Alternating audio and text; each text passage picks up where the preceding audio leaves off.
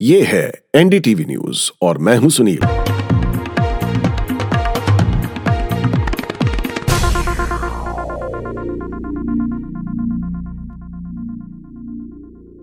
छतरपुर और महरौली के जंगलों में पुलिस को कुछ हड्डियाँ मिली हैं, जो किसी जानवर की नहीं लग रही हैं। पुलिस ने हड्डियों को फोरेंसिक लैब में भेज दिया है, लेकिन अभी तक रिपोर्ट सामने नहीं आई है। इसके अलावा दिल्ली कोर्ट द्वारा एक फैसला जारी कर दिया गया है।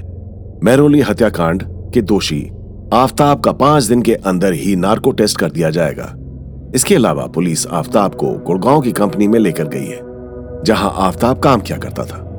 साथ ही साथ उसके मोबाइल को भी फोरेंसिक लैब में भेज दिया गया है।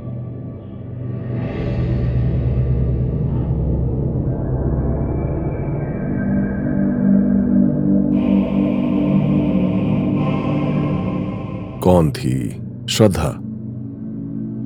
हु इज़ श्रद्धा वॉकर कहानी कुछ इस लड़की की इस तरह है। श्रद्धा भी उन आम लड़कियों जैसी थी, जो अपनी ज़िंदगी में कुछ करना चाहती थी, जिसके कुछ सपने थे। श्रद्धा सत्ताईस साल की मुंबई में रहने वाली एक लड़की थी, जो मुंबई के एक मल्टीनेशनल कंपनी में काम करती थी। वहीं उसकी मुलाकात आफताब पूनावाला से हुई। जब श्रद्धा आफताब से मिली तो उन दोनों में दोस्ती हो गई। और फिर दोस्ती प्यार में बदल गई।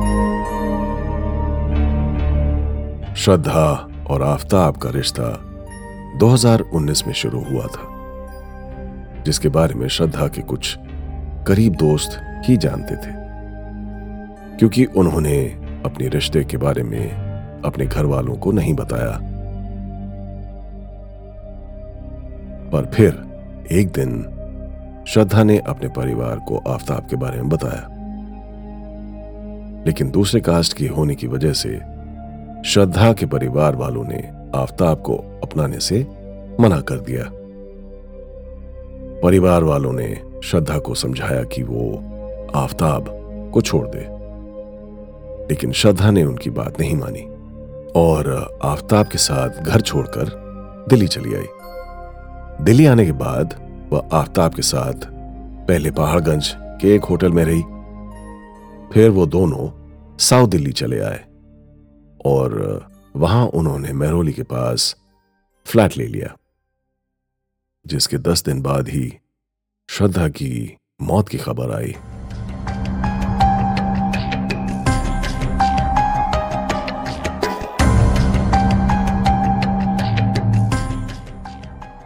श्रद्धा और आफताब में हमेशा लड़ाइयाँ हुआ करती थीं और उनमें ये ज़्यादातर लड़ाइयाँ शादी को लेकर होती थी।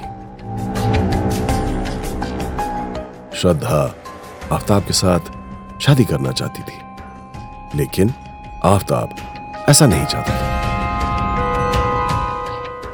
इसलिए गुस्से में आकर आफ्ताब ने श्रद्धा को मार दिया और उसके बॉडी के छोटे छोटे पैंतीस टुकड़े कर दिए।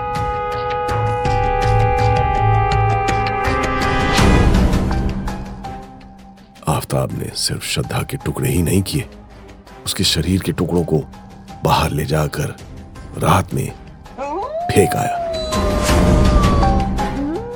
जब एक सप्ताह तक श्रद्धा की उसके परिवार की कोई बातचीत नहीं हुई, तब उसके पिता विकास वॉकर परेशान हो गए और श्रद्धा की तलाश में दिल्ली चले आए। श्रद्धा के पिता उसके फ्लैट में गए, लेकिन फ्लैट बेताला लगा हुआ था। उसके बाद वो महरोली के लोकल पुलिस थाने में चले गए और वहाँ उन्होंने अपने बेटी की लापता होने की रिपोर्ट दर्ज कराई,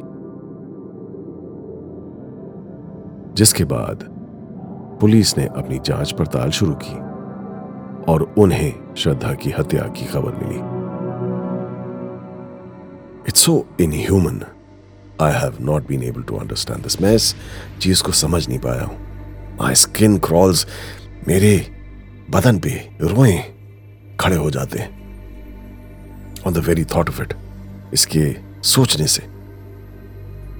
That how can someone do such a घासली act